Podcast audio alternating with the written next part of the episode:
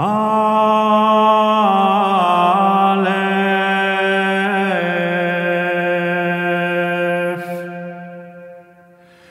Quam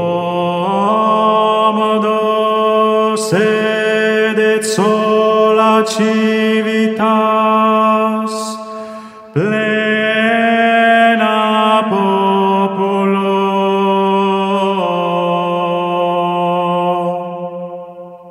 La prima sessione del Concilio, che avrebbe dovuto comprendere solo sei settimane di discussione dottrinale, si chiuse l'8 dicembre 1962. Prima della seconda sessione, nel settembre dell'anno successivo, sotto un nuovo Papa, i vescovi di varie nazioni si riunirono per discutere. Mentre i vescovi di altri paesi tenevano le proprie riunioni, il gruppo del Reno pianificò la sua strategia a Monaco e a Fulda su iniziativa dei cardinali Döpfner, Frings e König. Vi parteciparono quattro cardinali e 70 arcivescovi e vescovi che sarebbero arrivati alla seconda sessione ciascuno con un piano di 480 pagine fra le mani. L'esperto teologico che contribuì maggiormente al lavoro svolto in questa riunione sui documenti inerenti alla rivelazione, sulla Beata Vergine Maria e sulla Chiesa, fu padre Raner, descritto dal cardinale Frings come il più grande teologo di questo secolo. Sosteneva circa la rivelazione che la tradizione non è costitutiva ma interpretativa e che l'interprete delle scritture non è la Chiesa ma gli esegeti e i teologi circa la Beata Vergine Maria che il documento classico e tradizionale che la riguardava avrebbe provocato, se adottato, un male inimmaginabile dal punto di vista ecumenico e che il titolo di mediatrice di tutte le grazie era inaccettabile. Circa la Chiesa avrebbe collaborato a un testo che promuoveva le idee innovative di padre Congar su una Chiesa pneumatica questo testo fu elaborato segretamente in parallelo a quello ufficiale che descriveva la dottrina tradizionale della Chiesa come corpo mistico di Cristo. Se questo è stato il miglior teologo del secolo, ci si può ben chiedere chi sia stato il peggiore. La stampa bollò la riunione come una cospirazione contro la curia romana e nel corso della stessa estate i cardinali Sünens, Döpfner e Lercaro elaborarono un progetto per togliere alla curia la supervisione del concilio e darla a quattro cardinali moderatori. Papa Paolo fu d'accordo e affidò tale incarico ai tre cardinali appena menzionati, universalmente noti per il loro ardore riformista, oltre che al conservatore, ma non molto energico, cardinal Agashagnan.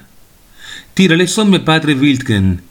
Con le conferenze di Monaco e di Fulda, i drastici cambiamenti che Papa Paolo aveva apportato alle norme di procedura e la promozione dei cardinali Döpfner, Sünens e Lercaro alla posizione di moderatori, il dominio dell'Alleanza Europea, il gruppo del Reno, era assicurato. Quando Papa Paolo accettò di ammettere ulteriori membri nelle commissioni, l'Alleanza Europea prese a redigere una lista imbattibile. Questo lavoro fu molto facilitato dal fatto che l'Alleanza Europea si fosse estesa a livello mondiale. Si riunivano ogni venerdì sera ed erano in grado di determinare la politica della maggioranza liberale dominante. Il loro potere sarebbe stato rafforzato nel momento in cui fossero riusciti a fare eleggere tutti i propri candidati come membri aggiuntivi della Commissione. Di conseguenza non c'era bisogno che alcuno dubitasse della direzione verso la quale il Concilio era diretto. Sarebbe eccessivo per un libro critico di questa natura raccontare molto di più della storia del Concilio, Basti questa breve introduzione, insieme a quelle delle sezioni successive, per presentare il contesto e far luce sui motivi delle dottrine che andremo esaminando.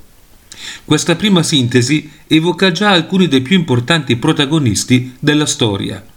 Da una parte quelli che possiamo chiamare i figli della luce, tra i quali abbiamo visto il cardinale Ottaviani, simbolo stesso della curia romana e prefetto della congregazione del Sant'Uffizio, l'organo vaticano responsabile della purezza e dell'integrità della fede, simbolo stesso in ultima analisi della fede medesima.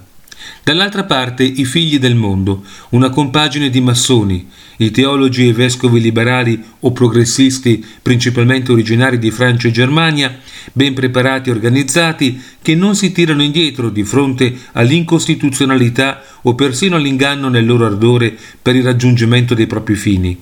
Al centro un Papa che non sopporta il primo gruppo, ma agisce da mediatore e conciliatore fra i due. E così la scena è pronta per un dramma tale da comportare danni incalcolabili alla Santa Chiesa di Dio, e le cui dinamiche, come una vasta e infernale ruota del mulino, tuttora continuano a trebbiare e a spulare il genere umano. Jerusalem,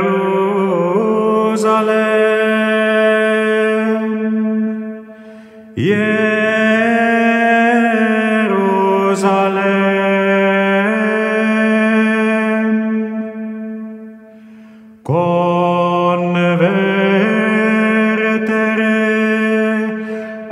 Dominum de